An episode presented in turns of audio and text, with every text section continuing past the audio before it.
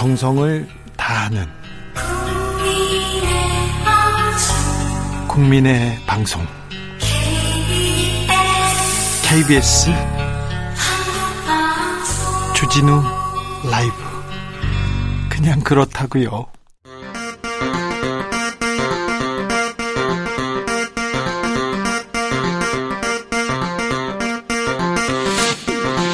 주진우 라이브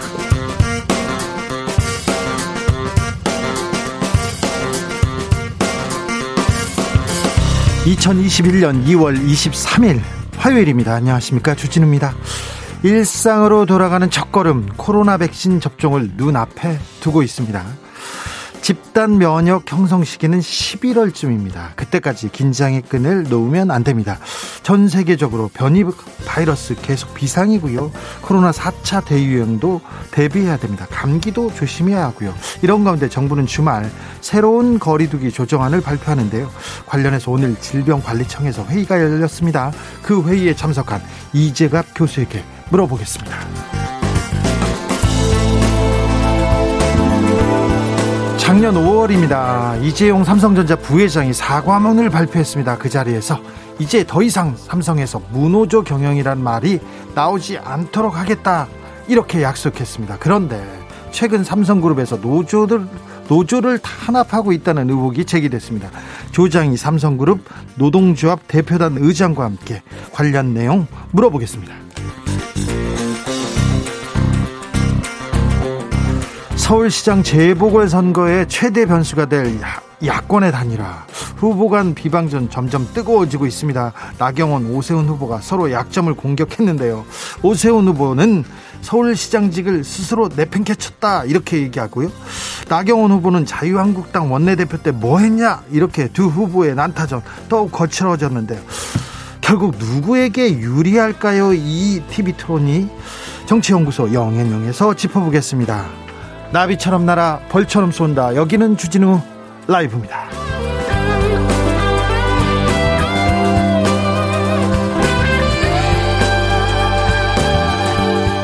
오늘도 자중차에 겸손하고 진정성 있게 여러분과 함께 하겠습니다. 코로나 1년입니다. 그동안 몇 번 고비를 지난다. 이 고비만 넘어야 된다. 저도 말씀드렸는데 참 어려운 고비 고비 잘 넘겨왔습니다. 자, 백신 접종을 앞두고 전문가들이 또 한 번 고비라고 조심하라고 합니다. 코로나 시대에는 항상 고비입니다. 네.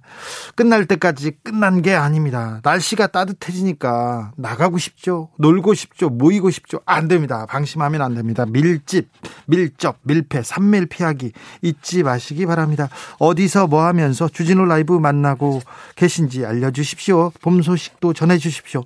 샵 9730 짧은 문자 50원, 긴 문자는 100원이고요. 콩으로 보내시면 무료입니다. 그럼 주진우 라이브 시작하겠습니다.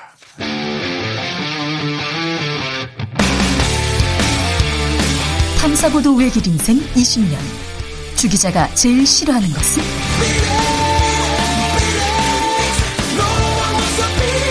이 세상에서 비리와 부리가 사라지는 그날까지. 오늘도 흔들림 없이 주진우 라이브와 함께.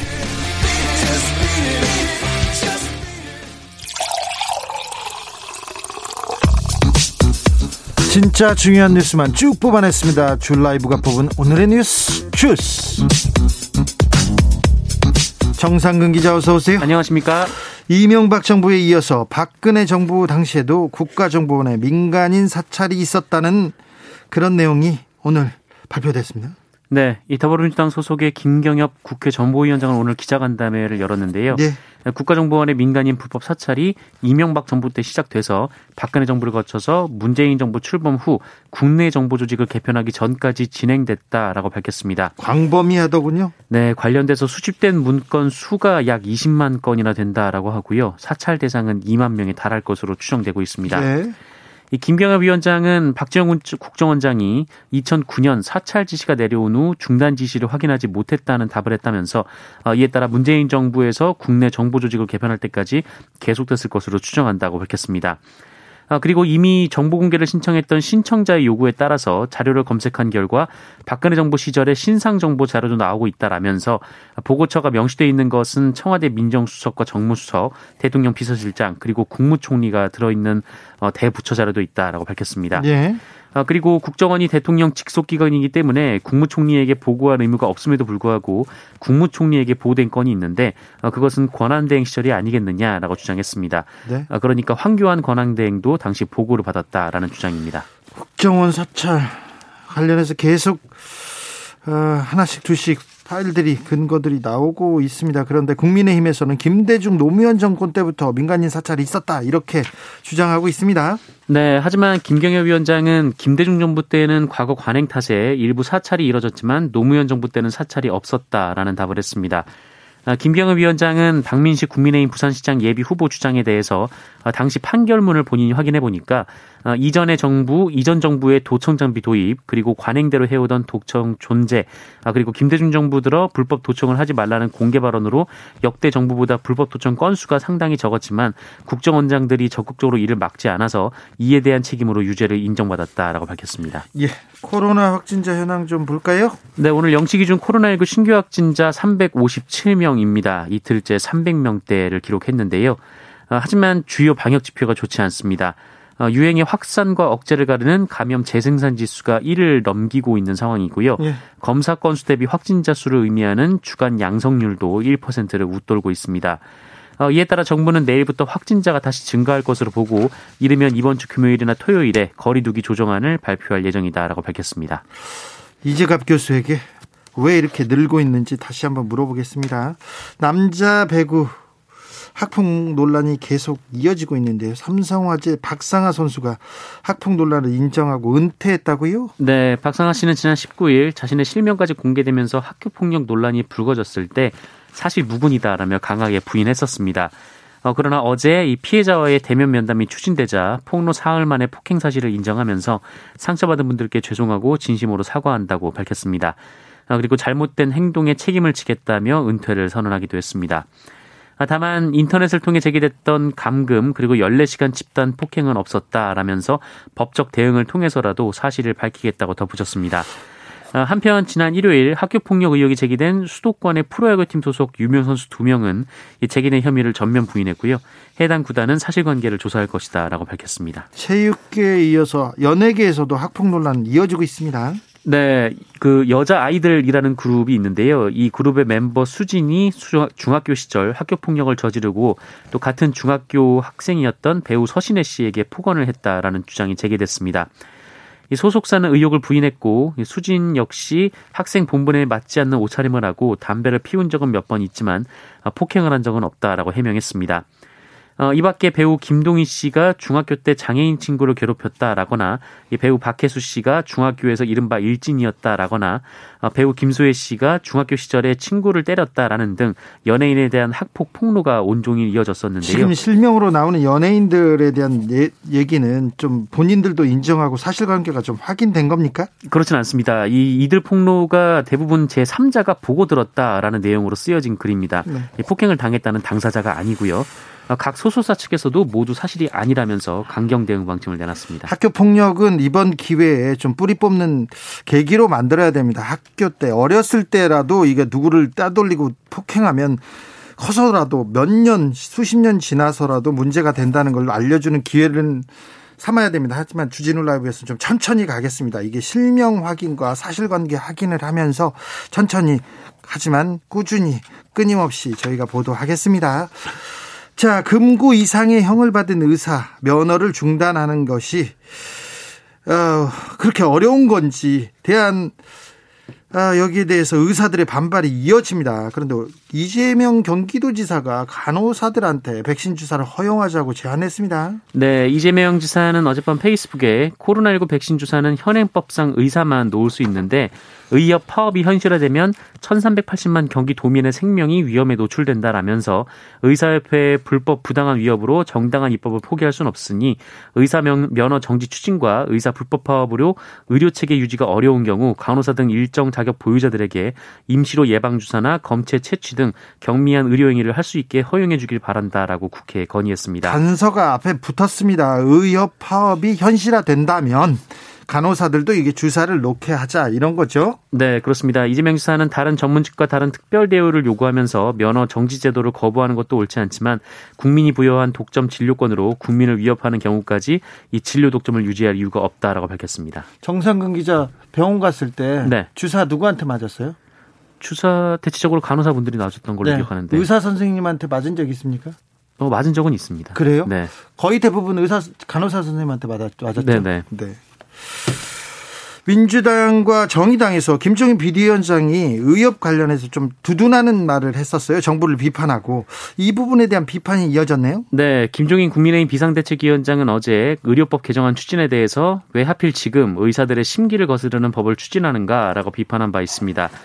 어, 그런데 해당 법안이 국민의힘과 합의 처리된 것이어서 이 김종인 위원장 주장을 두고 논란이 많은데요. 그렇죠. 네, 국회 보건복지위원회 여당 간사를 맡고 있는 민주당 김성주 의원은 어, 백신 접종을 앞둔 하필 이때 의협이 접종 거부로 위협하고 의사 총파업으로 협박하는 게 국민 심기를 건드리는 건 모르는 모양이다라고 비판하면서 이 국민의힘 의원들은 법안 심시 법안 심의 전에 의협에 먼저 물어보고 김 위원장의 윤허를 받아야 할 것이다라고 비판했습니다.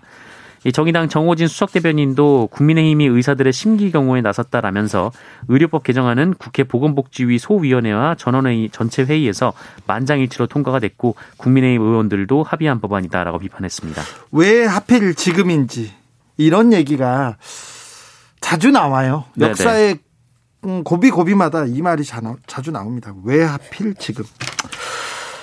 지난주 동해를 통해서 기순한 남성이 있었어요. 그런데 무려 10차례나 CCTV에 포착됐다고요? 네. 합동참모부는 오늘 지난 16일 있었던 이 동해 민통선 북방 이 북한 남성의 월남 경위 그리고 군의 대응 조치에 대한 현장 조사 결과를 발표했습니다. 어, 조사 결과에 따르면 이 남성은 강원도 고성 통일전망대 인근 해안으로 월남할 당시 경계용 카메라에 10차례나 포착이 됐는데도 10차례 포착됐고요. 네, 이 중에 군이 8차례를 놓쳤습니다. 포착됐는데 8차례 놓쳤다는 거 아닙니까? 네.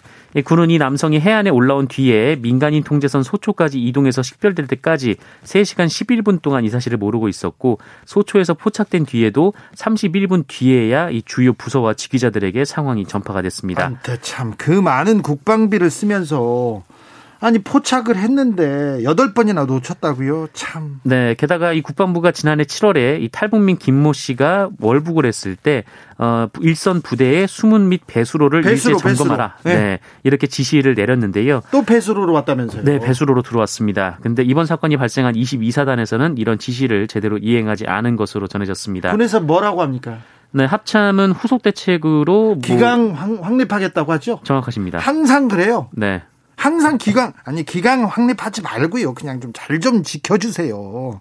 참 그 많은 국방비를 쓰면서 항상 전쟁 나면 북한군한테 진다는 소리나 하시더니 이거 뭐 하는 거예요? 기강 확립하지 마시고 좀 잘좀 좀 지켜주세요. 돈 많이 쓰는데 분명히 감시 장비에 돈 엄청나게 많이 쓰는데 왜 이렇게 여덟 차례나 군이 놓쳤다고 합니다. 이거 좀 너무한 것 같습니다. 잘못했어요, 이거. 자, 가계 빚이 또 역대 최대치를 기록하고 있습니다. 국가 빚도 문제지만 가계 빚 큰 부담입니다. 네, 이 시한폭탄이라고 불린 지가 굉장히 오래됐는데 네. 시한폭탄이 점점 커지고 있는 상황입니다. 이거 이 얘기를 들은 게 지금 한 10년 가까이 된 것 같아요. 네, 그렇습니다. 어, 게다가 올해는 코로나 작년 같은 경우에는 코로나19에 따른 생활고까지 겹치면서 그렇죠, 그렇죠. 네. 또 영끌, 비투 이런 용어들이 나오면서 네. 우리나라 가계 빚이 또 역대 최대 기록을 갈아치웠습니다. 그래서 빚을 또 만, 빚을 져가지고 부동산 투자한다, 그러다 주식 투자한다, 그러다가 비트코인 간다 그러지 않습니까? 네, 특히 지난해 4분기, 그러니까 10월, 11월, 12월 이 3개월 동안 가계 대출만 약 45조 원이나 불어났습니다. 아, 정부 예산에 예산은 거의 10분의 1에 육박합니다. 네, 어, 전체 가계 신용 잔액은 1,726조 1천억 원에 이르는데요. 네. 가계 신용은 뭐 여러 대출 더하기 이 카드 사용 금액까지 더한 아, 이른바 포괄적 가계 빚을 의미합니다. 네. 아, 이 중에 신용카드 대금을 빼더라도 1,630조 원이 넘습니다. 우리나라는 나라는 좀 부자여서 나라는 빚이 별로 없고요. 가게들 그러니까 개인들의 빚이 많다고 합니다. 이게 큰 부담이 된다고 하는데 아, 조심하셔야 됩니다. 금리는 곧 오를 수 있다고 합니다. 금리가 들썩거리기 시작했어요. 그러니까 아, 좀그 어, 조금 빚, 빚을 줄이는 게 지금 현명한 것으로 보인다는 경제 전문가들의 많은 분석이 있습니다. 네. 네. 저도 그 얘기 듣고 하는 얘기예요. 자, 청와대가 동물 학대 범위 확대하겠다 이런 얘기를 했어요? 네, 동물 학대에 대한 강한 처벌을 요구하는 목소리가 높은데요. 예? 오늘 청와대 정기수 농해수 농해수 비서관이 청와대 홈페이지를 통해서 어, 동물학대의 범위를 확대하는 방안을 검토하겠다라고 밝혔습니다. 구체적으로 어떤 내용이죠? 네, 이 청원은 고양이 학대 오픈 채팅방 수사 및 처벌 요구라는 청원이었는데요. 네. 이 청원이 지난 1월에 올려진 건인데 이 길고양이 울음소리가 듣기 싫다는 이유로 고양이를 활로 쏴서 죽인 아이고. 뒤에 아, 그 사진을 카카오톡에 올려 공유한 사건이었습니다. 이런 사람들이요. 이런 동물을 학대하는 사람들이요. 나중에 보면 네네. 흉악범으로 이렇게 그 변하는 경우가 많아요. 제가 이렇게 조금 아, 흉악한 범죄를 취재할 때 가서 보면요. 예전에 어, 동물을 학대하거나 아주 어린 애들, 나이 네네. 어린 아이들을 학대한 그런 흔적이 많이 보였어요. 이거 좀 위험한 신호입니다. 네. 이 정기수 비서관은 현행 동물보호법은 동물 학대 행위를 한정적으로 규정해서 처벌에 한계가 있다라면서 네. 이 다양한 학대 행위를 포괄하도록 개선하고 또 처벌을 강화하겠다라고 밝혔습니다. 예. 아울러 대법원 양형위원회에 동물 학대 관련 양형 기준 마련을 요청하겠다라고도 밝혔습니다. 그러면 이제 고양이도 어 저기 강아지도 이렇게 가족으로 생각하지 않습니까? 그래서 이런 부분도 좀 만들어 법안이 좀 세세하게 좀 만들어져야 된다고 봅니다. 네.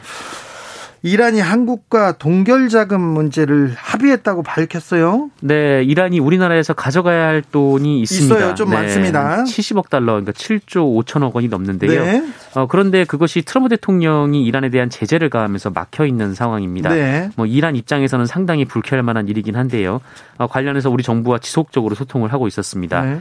네. 어, 그런데 이란 정부가 그 한국에 동결된 이란 자금의 이전 및 사용 방안을 한국 정부와 합의했다라고 일방적으로 발표를 했습니다. 발표했는데 네, 이에 우리 외교부는 이 미국 등 유관국과의 협의를 거쳐야 한다라면서 부인했는데요. 네. 이 외교부 당국자는 합의라고 얘기할 수 있는 단계는 아니다라고 밝혔습니다. 아니, 그러니까요. 지금 뭐 이란은 제재 대상 국가이기 때문에 우리가 돈 줄 수 있다고 돈 주고 싶다고 줄 수 있는 것도 아닙니다. 그러니까 미국이나 뭐 유, 유엔 뭐 다른 데하고 협의를 거쳐야 된다고 합니다. 네. 그러니까 좀 시간이 걸릴 거니까 이것도 지켜보자고요. 예.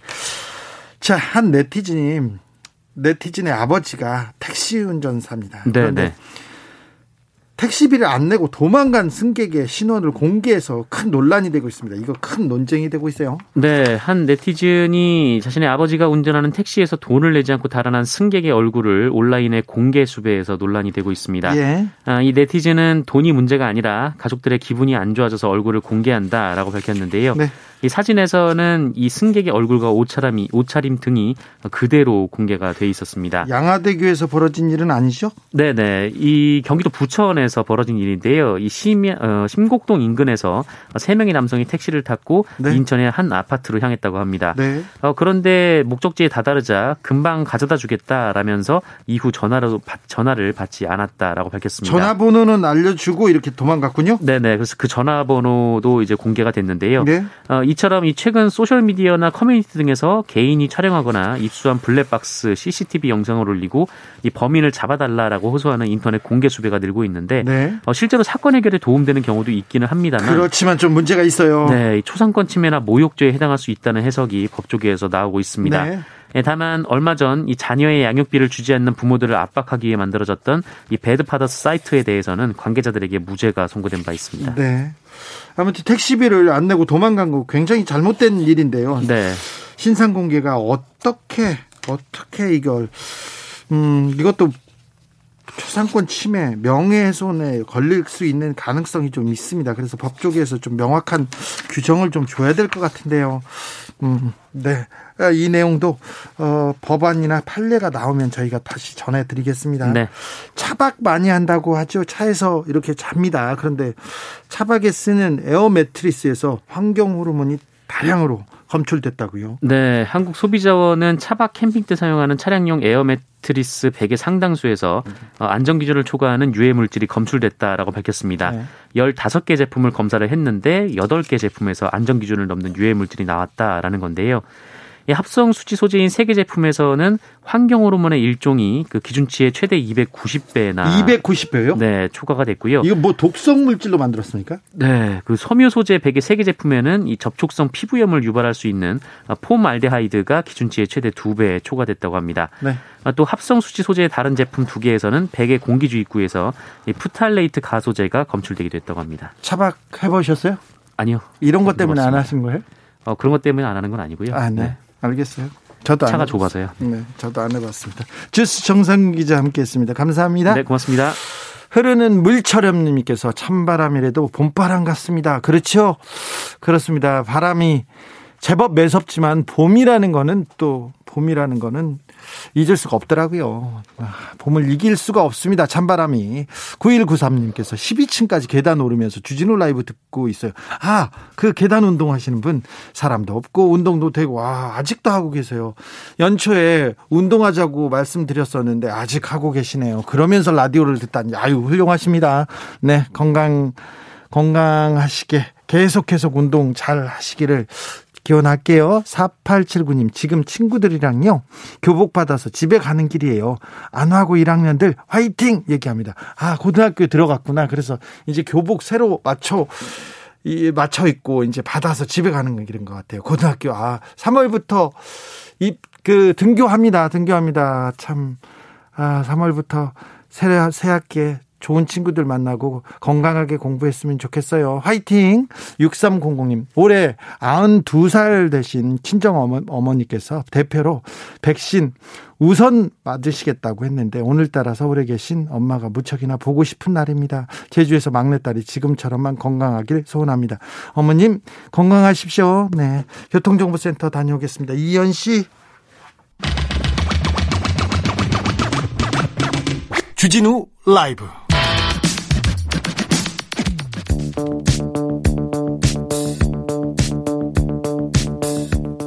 대한민국 정치의 새로운 100년을 준비한다. 21세기형 국회 싱크탱크 정치연구소 영앤영. 21대 국회에 보내는 비대면 정치 컨설팅. 오늘도 뜨겁게 분석해 보겠습니다. 정치는 데이터다. 정치는 과학이다. 박시영 윈지 코리아 컨설팅 대표 어서 오세요. 네, 반갑습니다. 박시영입니다. 아니다. 정치는 촉이다. 감이다. 최영일 시사평론가 어서 오세요. 안녕하십니까. 정치는 국민들의 마음이다. 아, 그러면 마음을 자의 마음이다. 마음을 가져가야죠. 그럼요, 그럼요. 그래야 이기죠. 아, 마음을 잊기 위해서는 여론조사가 필요합니다. 아, 그래요? 네. 2월 짰습니다. 벌써 마지막 주예요. 서울시장, 부산시장 재보궐선거. 자, 야. 뜨거워지고 있습니다. 뜨거워져요. 싸움이 붙었습니다.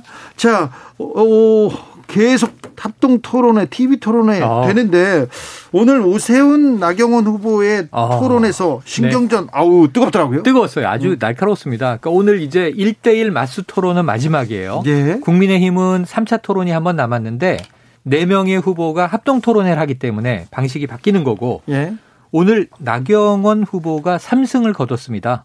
판정단이 네. 판정을 하잖아요. 네, 거기서는 아, 예, 이게 실제로 이제 후보 결정에 영향을 주는 건 아닌데 승패... 나경원 후보가 앞선 것으로 네. 그렇게 조사가 된 거죠. 맞습니다. 나경원, 오세훈 그, 그 토론의 그렇죠. 결과 1대 1대 1 나경원 대 오세훈에서 나경원 승 이렇게 판정이 나와서 나경원 후보가 3승. 근데 이거는 오세훈 후보 2승 1패 잘했다라고 볼 수도 있지만 네. 한편으로 보면 지금까지 여론조사상에 우위를 점했던 후보들이 대체적으로는 음. 그렇죠. TV 토론 평가에서도 좋게 나오더라. 좋게 나왔잖아요. 네. 확증 평양이 있는 건데 맞아요. 지금 지금 나경원 오세훈 대결하면 여론조사가 여러 가지가 쏟아지지만 네. 대체적으로 오차 범위 내 외에서 어. 어, 조금 오차범위 내에서 각축을 벌이는 조사도 있고 어. 좀 밖에서 어, 좀, 나 후보가 앞서는 경향도 좀 있고 그런 것 같습니다. 지금 네. 그 TV 토론을 누가 잘했다 보다는 누가 이길 것 같아. 그래서 이길 사람을 밀어주자. 그런 생각이 좀 많은 것 같아요. 만약에 그런 이제 일종의 밴드웨건 효과가 이 판정에도 반영이 됐다면 이 사실은 나경원 후보가 지금 일종의 대세론을 네. 쥐고 우위를 이제 주도권을 끌고 가는 양국이 될 텐데 네. 오늘 이제 토론 내용으로 들어가면 생산적인 내용은 없었어요. 사실 솔직히. 왜냐하면 서로 공약을 비판했어요. 왜냐하면 당신 공약은 실현 불가능해. 이 얘기를 서로 했거든요. 그래서 어찌 보면 자당의 후보끼리 서로 상처를 냈는데 그거보다 더 뜨거운 게 뭐냐면 어제부터 예고가 됐지만 강경 보수론이에요. 네. 그러니까 오세훈 후보가 이런 얘기를 합니다. 아니 불과 얼마 전까지 짬뽕 짜장면 얘기하면서 음. 이번엔 보수로 가야 된다. 선명한 보수 얘기를 하다가 왜 갑자기 물타기를 하십니까?라는 뉘앙스의 공세를 많이 폈고 예. 그 다음에 이제 나경 또또 하나는 총선 패배에 책임이 있는 거 아니냐라고 이제 몰아붙였는데 네. 나경원 후보도 여기에 대해서 아주 강한 반박을 하면서 근데 이거는 거센 칼날이 부딪혔습니다. 이거는 진짜 그 안철수 금태섭 그 후보와 승리한 후보와의 2단계 단일화 때문에 네네. 이 문제가 불거진 거예요. 만약에 음. 2단계 단일화가 없다면 보수 논쟁이 보수와 네. 중도 싸움의 네. 논쟁이 그렇게 뭐 보수 강경 보수를 주장한다는 것이 큰 핸디캡은 아니거든요. 맞아요. 그럴 수 있는데 이제 2단계 단일화를 하다 보니까 네. 중도표를 누군가 장악해야 음. 승리가 손쉬워진다 보, 기 때문에 안철수 후보의 영역을 좁힐 수 있다고 그렇죠. 보는 거죠. 그렇기 때문에 이제 오세훈 후보가 공격한 거죠, 사실 음. 나경원 후보에 대해서. 근데 이렇게 TV 토론이 뜨겁고 좀 공방은 있는데 음. 아 어떻게 그런데 좀 결정적인 한 방이라고 해야 되나요? 네네. 그런 게 보이지가 않아요. 보이지는 않습니다. 네. 네네. 왜냐하면 제가 보기에는 이 유권자들이 바라는 결정적인 한 방이 네. 사실 뭐 정책이나 공약 열심히 다 다듬지 않았겠습니까? 예. 최대한 나름대로 좀 자극적이고 선정적인 내용을 담았는데 네. 문제는 그게 너무 욕심이 크다 보니까 이 공약이 비대해요. 서로. 그러니까 유권자도 다 알아요. 대선 후보 같아요. 네. 1년여 하고 또 한 번 지방선거를 내년 대선 치르고 또 내년에 지방선거가 있거든요. 네. 근데 그런데 뭐 이렇게 비대한 얘기를 하지? 이게 너무 웃기는 게요. 음. 사실 거의 대부분 후보들이 5년짜리 공약을 내고 있어요. 10년짜리 공약도 있어요. 네. 그런데 1년짜리 아니, 지금 100년짜리도 내던데요. 1년짜리 이제 그 후보를 뽑는 건데 시장 자리를 뽑는 건데 맞아요. 사실 오세훈 후보께서 뭐 그런 얘기를 나경원 후보에 대해서 비판을 했어요. 그 1년짜리 음. 불가능한 거 아니냐 맞아요. 공약이 이런 얘기를 했지만 네. 실제로 어 올해 네. 서울시 예산은 이미 반영이 끝났습니다. 그렇죠. 그렇죠. 추경밖에 안 남았어요. 그렇죠. 뭘 하려면. 그렇죠. 근데 추경을 무한정 뭐 늘려줄 수 있는 건 그렇죠. 아니거든요. 그렇죠. 자, 선거철입니다. 와, 뜨거우니까 질문을 뜨거워요. 질문을 계속 던져보겠습니다. 음. 정권 심판론을 앞세우는 전략이 있습니다. 그리고 공약을 앞세우는 전략 어느 쪽이 이번 선거에 유리할까요? 아니 뭐 정권 심판론 음. 이런 부분들은 이미 강조할 수밖에 없고 야당 쪽에서는 그건 예. 뭐 상수고요. 그다음에 이제 후보의 개인기 음. 후보의 매력 포인트를 뭘로 높일 거냐 이게 이제 중요한데 네네네. 네, 네. 그런 측면에서는 정책에 대해서 상당히 그 뭐랄까요 좀 참신한 음. 새로운 정책 이런 게 좀 어필하지 않을까요? 그러니까 저도 지금 부산을 가요 네. 오는 주말에. 네. 왜 갑니까? 아니 민심을 탐방해요. 아 진짜요? 경기 보러 가는 네. 거죠. 거기 부산에 또 방송국에 출연하는 아니 아니 방송은 전혀 안 가고 아, 예. 그냥 이제 밥만 먹고 그러고 이제 애들 데리고 가는데 자 이거예요.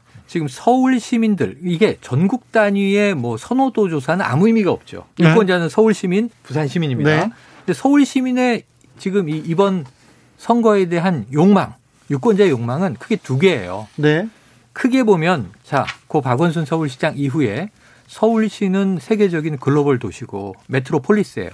그러면 서울 시민들의 이 정체성이나 자존감을 높여줄 수 있는 시장이냐. 그렇죠. 적어도 이 그거 중요합니다. 뽑고 나서 부끄럽지 않아야 될 거 아니에요. 네. 그 그거 하나 격이 있느냐. 네. 이건 이제 좀 일반적인 거고 두 번째는 부동산 해결할까?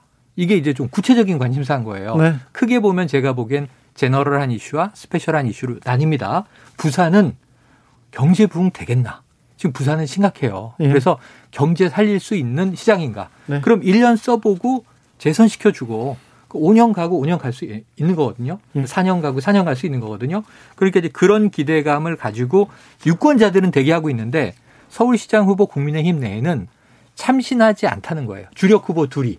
네. 그래서 오신환 후보가 난 완전히 새로운 인물이다라고 주장을 했고 조은희 이제 후보는 참신하게 참신성에 방점을 뒀어요. 그런데 지금 오늘 이제 오신환 조은희 후보의 1대1 맞수 대결도 얘기를 해드려야 되니까 요거는 이제 조은희 후보가 승했습니다. 아, 그랬어요? 네, 그러니까 좀 오신환 후보가 어떤 새로움을 내세웠는데 어필하지 못하고 있다. 아, 더 새롭다고 네. 보이는 것. 그런데 이것 좀 음. 물어볼게요. 국민의힘에서 서울시장 보궐선거 후보를 국민 완전 경선제로 선출하지 않습니까? 그러니까 이렇게 100%를 여론조사로 이렇게 후보를 네. 선출하는데 음. 요는 이거는 누구한테 유리한 건가요? 아니 그거는 뭐 음. 지금 여론조사 결과 나온 대로 나올 가능성이 큰데 음.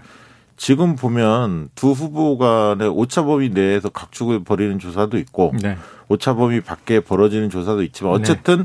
최근 들어서 한 일주일 전에는 나경원 후보의 상승세가 뚜렷했는데 음. 또 얼마 전에는 조사해 보면 또 오세훈 후보의 약진도 네. 아, 여론조사에 또 만만찮아요. 네. 네. 그래서 이제 두 후보의 격차가 많이 줄었다는 느낌이 좀 들고요. 네. 최근 조사는 물론 이제 조사마다 많이 다릅니다. MBC 백분 토론 조사는 어 박영선 후보와 안철수, 나경원, 오세훈 음. 세 분을 붙였을 때 어, 좀 양상은 좀 많이 달랐습니다. 맞아요, 맞아요. 그리고 어, 정권 심판론, 흔히 말해서 야당한테 힘 실어줘야 한다라는 여론이 그 전에 비해서 어, 한 4.3% 정도 빠져서 네. 45.5%로 나왔고, 음. 어, 여당 쪽에 힘 실어줘야 한다는 게 44% 가 나왔는데, 이건 음. 2월 19일부터 20일까지 음. 양일간 MBC가 리얼미터에 의뢰해서 조사한 결과고요. 자세한 거는 중앙여론심의회 음. 홈페이지 참고하시면 됩니다. 네. 어, 그래, 이게 무슨 얘기냐면, 정권 심판론과 국정안정론 어. 팽팽하게 맞서고 있다. 그 얘기는 결국은 어, 야권에서 후보 단일화의 프레임을 세게 가져갔는데 이게 너무 오래되다 보니까 음. 피로감이 있고 음. 이제는 결국 인물 간의 대결 국면으로 가고 있다. 그것을 반증하는 음. 조사 결과가 아닌가 싶습니다. 네. 자. 아, 오세훈과 나경원, 나경원 오세훈 후보가 팽팽히 맞서고 있는데 안철수 후보의 지지율이 떨어지지 않아요. 이번 안철수 후보와 금태섭 후보 간의 TV 토론. 네. 안철수 후보가 어 크게 잘못 뭐 잘못하지 않았다 이렇게 네네. 생각하나 보죠. 그러니까 이게 의견이 참 구구해요. 의견이 구구한데 뭐 토론 역량이 나아졌다 아니다. 근데 일단 다 또 유명한 정치인들의 발언들이 언론에 회자됐으니까 예를 들면 홍준표 의원 같은 경우가 격찬을 했잖아요. 토론 초딩이라고 했던 거 사과한다. 아이, 굉장히 뭐 언어 능력이 이제 성장했다 이런 얘기를 했는데 그 자체는 이제 어떤 저희가 있는지는 우리가 분석을 또 해드린 바가 있으니까. 홍준표 의원한테 유리한 네. 거 아니에요? 그러니까 지금. 일반론으로 보면 아주 이렇게 뭔가 어필 포인트 한 방은 없었는데 크게 실수 안 했네. 네. 과거와 비교해 보면 차분해졌네. 네. 이런 정도예요. 네, 근데 그렇습니다. 2차 토론회가 있어요. 예. 2차 토론회가 예정돼 있는데 TV 토론으로 안 돼요. 그러니까 이게 유튜브라든가 뉴미디어 채널로 이제 하긴 하는데 이게 곧 나올 텐데 문제는 이게 TV 중계를 안 해도 저는 이건 폭발력이 또 있어요. 뭐냐 모든 언론이 풀로 실황 중계를 하지 않을 뿐이지 나왔던 이야기를 다 편집해서 기사 또 뉴스로 네. 때릴 거기 때문에 네. 상당히 사람들의 관심이 있거든 생겼거든요 그러니까 지금 이슈를 그 토론 의제를 뭘로 잡을지가 좀 궁금해요. 그렇습니다. 지난번에는 문재인 정부 평가 때문에 앞부분이 굉장히 지리했거든요. 관전 그렇죠. 토론회 같이 돼버렸지. 네, 근데 이제 만약에 후보의 뭐 정책이라든가 정치 철학이라든가 이런 식으로 네네. 네. 뭐 정치 행보라든가 이런 식으로 의제가 잡히면 어, 어떤 면에서 지난번에 이제 금태섭 후보가 조금 잽을 날리는 느낌이었거든요. 그렇죠. 펀치로 휘두르지 그런 게 이제 퀴어 축제 정도가 좀 크게 예, 회자된 조금, 예. 정도니까 예. 잽이 그런 정도예요. 예. 근데 만약에 정책으로 깊이 들어가면 조금 더 어, 뭐랄까, 날카로운 서로. 그런 어, 그렇죠. 질문이 좀 오가, 오가지 않을까. 음. 자, TV 토론이 끝나면 네. 후보를 정합니다. 일단 네네. 야권에서는 야권이 아니고 보수 범 야권 단일화를 해야 되는데 음. 단일화가 쉽지 않을 거라고 계속 박시영 대표가 어, 쉽지 않다. 아니, 그러니까 여론조사를 통한 단일화가 쉽지 않다는 얘기예요. 네. 그 무슨 얘기냐면 어 만약 나경원 오세훈 두분 중에 한 분이 되시면 결정되면 어 시너지 효과 좀 납니다. 그러면 이제 박영선과의 그 우상호 승자와의 맞대결 이런 여론조사가 계속 발표가 될 텐데 음. 거기에 이제 안철수 후보를 넣었을 때 엇비슷하게 만약에 나온다면 오차 범위 내에서 서로 형성이 된다면 네. 그러면 이제 진짜 삿바 싸움이 세지는 거거든요. 문항, 어, 문항 문구 하나하나가 신경전이 펼쳐질 텐데 그러면 여론조사를 통한 아름다운 단위나 시너지 효과 음. 쉽지 않습니다. 그러면 네. 막판에는 잘 안 된다고 했을 때 막판에는 정치적 결단에 의한 단일화는 있을 수 있습니다. 네. 한쪽이 네. 포기하는 경우에 왜 그러냐면 이게 대선을 앞두고 있기 때문에 가능한 수예요. 음. 그러니까 어, 승부수를 던지는 분이 그렇죠. 내가 이번에 양보할게. 대신 네. 나 대선 밀어줘. 라는 카드가 성립될 수 있기 때문에 궁극적으로 단일화가 될 가능성은 조금 더 높아 보이지만 네. 네.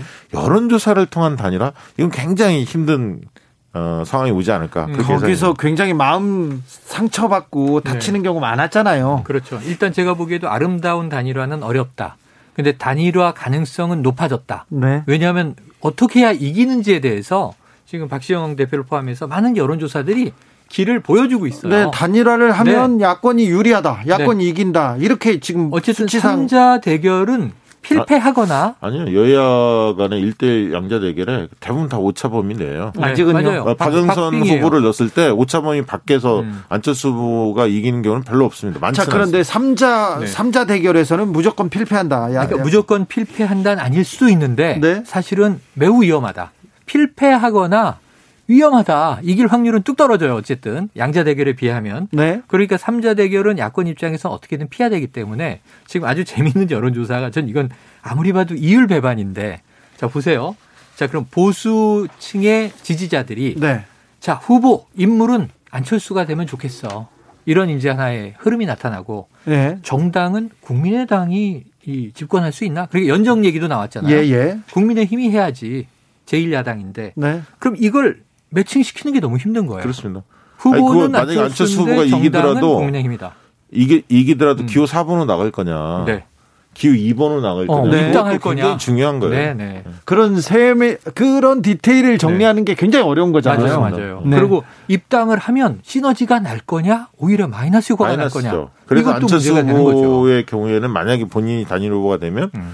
국민의당 간판으로 나가고 싶어 하시죠. 음. 왜냐하면 만약 국민의힘으로 들어가면 중도층 중에서 국민의힘 쪽을 싫어하는 분들이 음. 흔쾌하게 동의하기 어렵기 때문에 오히려 마이너스다 이렇게 판단하고 있을 것 같습니다. 안철수 대표는 4번으로 나오고 싶다.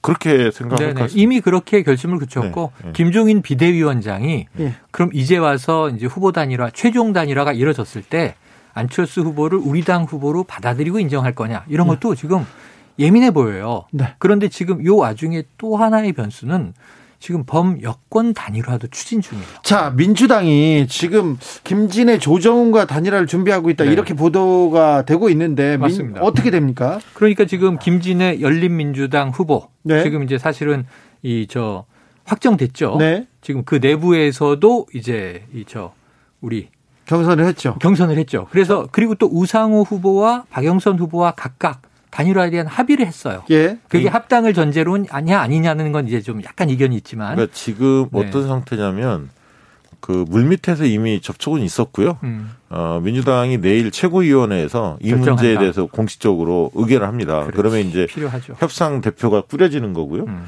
그 체계에 대해서 이제 물밑이 아니라 오픈으로 해서 음, 음. 이제 만나게 되는 거죠. 그러면 토론회를 몇 번 할 거냐? 그렇지. 여론조사를 어떤 방식으로 할 거냐? 음. 헬스적 보면 여론조사밖에 없거든요. 음. 그리고 이제 그 방식을 뭘로 할 거냐? 왜냐하면 또 음. 휴대폰 가상번호 이런 거 신청을 그렇죠. 해야기 때문에 기간이 필요합니다. 그래서 음. 아마 이번 주 내로 뭔가 협상이 마무리돼야 3월 8일 날이 그 현역 의원들 경우에는 3월 어, 8일까지 사퇴를 해야죠. 사퇴 여부를 네, 결정을 네, 해야 합니다. 네. 한달 전에. 네. 때문에 이제 김진애 의원 같은 경우도 현역 의원이기 때문에 어, 3월 8일 이전에 단일화 결과가 나와야 합니다. 거기다 이제 민주당은 지금 경선 투표가 오는 금요일부터란 말이에요. 26일 6일부터 시작되니까. 네, 3월 후보는, 1일까지. 네, 후보는 둘인데 3월 1일에 이제 그 투표는 결정이 되겠죠. 네. 그 이후에 이제 시간들이 다 점점 바터지고 있어서 네. 그만큼 불안정한 변수가 높아져요. 한명 그러니까 다음 주면 많이 결론이 납니다. 그렇죠. 민주당 후보 결정되고요. 네.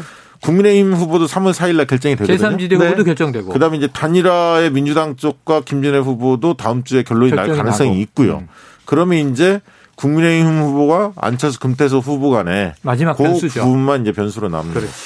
자, 부산으로 가볼까요? 부산 상황 어떻습니까? 박민식 후보와 이현주 후보 후보 단일화 합의했어요. 합의했어요. 네. 그래서 내일 합의한답니까? 아니 내일 후보를 정한답니까? 둘은? 그러니까 지금 그렇게 합의는 네. 됐는데 이제 내일 어떻게 결정될지 지켜봐야 되는데 네. 지금 대략의 흐름으로 보면은 박형준 후보가 워낙 이 격차 있는 1위를 계속 달리고 있기 때문에 1강입니다. 지금 2위와 3위가 연합하는 양상이잖아요. 네. 합쳐도 사실은 따라잡긴 쉽지 않아요. 네. 그리고 누구로 돼도 또 쉽지 않아요. 어차피. 네. 하지만 이제 문제는 지금 부산 양상은 네가티브예요. 지금 쭉 보 시면 알겠지만 긍정적인 것보다는 자당 내에 후보 간 상처내기가 많아서 심지어는 지금 이 선거와는 별개로 MB정부 시절의 국정원이 사찰했다. 이것을 당시에 정무수석이던 박형준 후보가 보고 받았느냐 안 받았느냐 본인은 부인하고 있고 문서상으로는 정무수석이 들어있고 지금 이 사, 상황에서 이것을 여당이 주장하는 것보다는 이현주 후보가 사실은 토론회에서 그리고 이게 음. 3월 둘째 주에 이 환경단체가 국정원을 상대로 정보 공개 소송을 했는데 이겼죠. 예, 이겼고 거기에 대해서 전문 공개를 요구를 했거든요. 맞아요. 전문이 다 나올지 아니면 부분적으로만 공개할지는 음. 모르겠으나 어쨌든 국정원의 최근 어떤 흐름으로 보면 공개 가능성이 상당히 높아 보입니다. 높다. 왜냐하면 당사자한테는 공개하겠다는 네, 입장이죠. 공개하기로 했고 공개하고 네. 있지 않습니까? 네. 그렇게 되면 거기에서 만약에 그게 사실로 드러난다면 박경준 당시에 홍보기획관 그리고 정무수석을 음. 맡았던 부분이 드러난다면 그동안에 이제 이 부분에 대해서는 본인은 모른다. 보고 받은 적도 없고 알지도 못한다. 음. 이런 입장이었는데 어떻게 해명을 할지. 음. 왜냐하면 이게 잘못하면 거짓말 논쟁으로 가면 어, 무책임하다는 평가들을 음. 받을 수도 있거든요. 그래서 네. 이제 그 부분이 변수가 있는 것 같아요. 그 변수가 있죠. 그리고 3월 달에 되면 후보가 되면 재산 등록하잖아요. 그렇죠.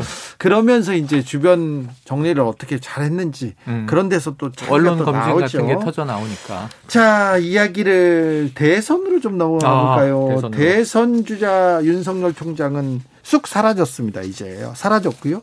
자, 어, 이낙연 대표는 전북을 가고 이재명 지사는 대구 경북을 가고 이러네요. 이 이낙연 그 대표가 원래 처가 음. 전북입니다. 음. 그리고 할머니 어머니 다 전북이고요. 음. 원래 영광이라는 곳이 고향인데 영광하고 전북이 딱 붙어 있어요. 네, 전남하고 이게 정서적으로는 전북과 굉장히 가까운 지역의 그, 그 고향이 예, 이낙연 대표의 고향이 거기에 대한 이, 이야기를 드리고 싶고 어쨌든 정세균 총리가 대권 나올 가능성이 상당히 높기 때문에 음. 이낙연 대표로서는 이제 대표라는 직책을 가지고 마지막 맞아요. 저 전북을 좀 방문한 건데 어쨌든 여러 가지 의미 정치적 의미는 좀 있는 것 같습니다. 이낙연 대표 지금 3월 초가 임기가 네. 끝나요. 3월 저기 8일까지죠. 7일까지 3월 8일, 8일, 8일. 일주일여 남았어요. 네. 이제 네. 아, 3월 초에 많은 게 정리가 되는군요. 네, 네. 다음 주 네. 후반에 많은 것들이 어, 엄청나게 네. 많은 지금 복잡한 변수들이 그리고 또 2월 임시국회 이번 2월 26일날 임시국회 때 처리할 안건이 굉장히 많아요. 네. 가족도 그 특별법 신고한 문제도 특별법, 있고 법 지금 의료법 개정안 의료법, 뭐 화제가 되는 것만 해도 그, 그, 리고또 이제 그 손실보상제라든가 그렇죠. 어, 사회연대기금 상생연대 3법 음. 처리 문제도 남아 있고요. 또 음. 어, 뭐 처리는 아니지만 발의될 부분 중에 음. 기소권과 수사권 분리와 네네. 관련해서 입법 발의가 될 가능성도 있고요. 그렇죠. 자, 이낙연 대표가 마지막에 어, 대표 일주일 동안 약간의 반전의 포인트를 좀 네네. 반전 포인트를 만들어낼 수 있을까요? 일단은 대표로서 할 수 있는 모든 것을 매듭짓는 일입니다. 그러니까 사실 그 이후에는 광야로 나오는데 서울, 부산, 재보선에 올인을 할 수밖에 없고 네. 선거 결과에 또 대권 주자로서의 미래 행보가 발목이 묶여 있는 상황으로 어찌 보면 이제 2인 삼각 경기 같은 모습을 해야 돼요. 예? 이건 4월 7일, 8일에 결정되겠죠. 그 결과는 한 달 싸움입니다. 그런데 지금 일단 3월 8일에 퇴임을 앞두고 할 수 있는 모든 일은 국회에서 처리될 수 있는 모든 것이에요. 법안. 여, 집권 여당의 대표로서의 모든 위상을 다 보여줘야 돼요. 그래서 사실은 잘 보시면 이 문재인 대통령의 이 여러 가지 민생 관련 발언들도 이낙연 민주당 대표가 주로 발의하고 제안하고 한 것에 방점들이 있어요. 네. 이, 이런 거죠. 2월 초에 임시국회 시작할 때 원내대표 교섭단체 대표연설에서 지금 이낙연 대표가 4차 재난지원금이 필요하다. 근데 이건 보편과 선별을 함께 가야 된다. 근데 지금 이제 기재부의 고민 때문에 내일 윤곽이 나오겠습니다만 두텁게 4차 재난지원금은 선별이잖아요. 네. 그럼 보편이 떠버렸잖아요. 네. 근데 문재인 대통령이 코로나가 끝날 즈음에 국민 위로 지원금이 필요하다. 해서 이제 야당은 이거 5차 또 주겠다는 걸 미리 얘기하는 거냐? 선심성 아니냐고 시끄러운데. 그 부분이요. 네. 아, 그러니까 15조 뭐 이 얘기도 나오고 20조 얘기도 나오고 맞아요. 어쨌든 두텁게 가는 건 맞는 것 그렇죠. 같아요. 근데 경기도가 2차 그 재난지원금을 주지 않았습니까? 네. 2월 1일 날. 네. 근데 그, 어, 제가 알기로는 60% 이상 막 신청을 했거든요. 음. 많이 신청을 했거든요. 음. 그러면 그 결제가 음. 지금 상당 부분 소비가 이루어졌어요. 음. 재난지원금을 받았던 1인당 10만 원 받았던 음. 분들이. 그러면 지금 원래 기재부 논리대로 한다면 음. 이게 이제 방역에서 경기도 쪽에 확진자가 막 늘어나야 돼요.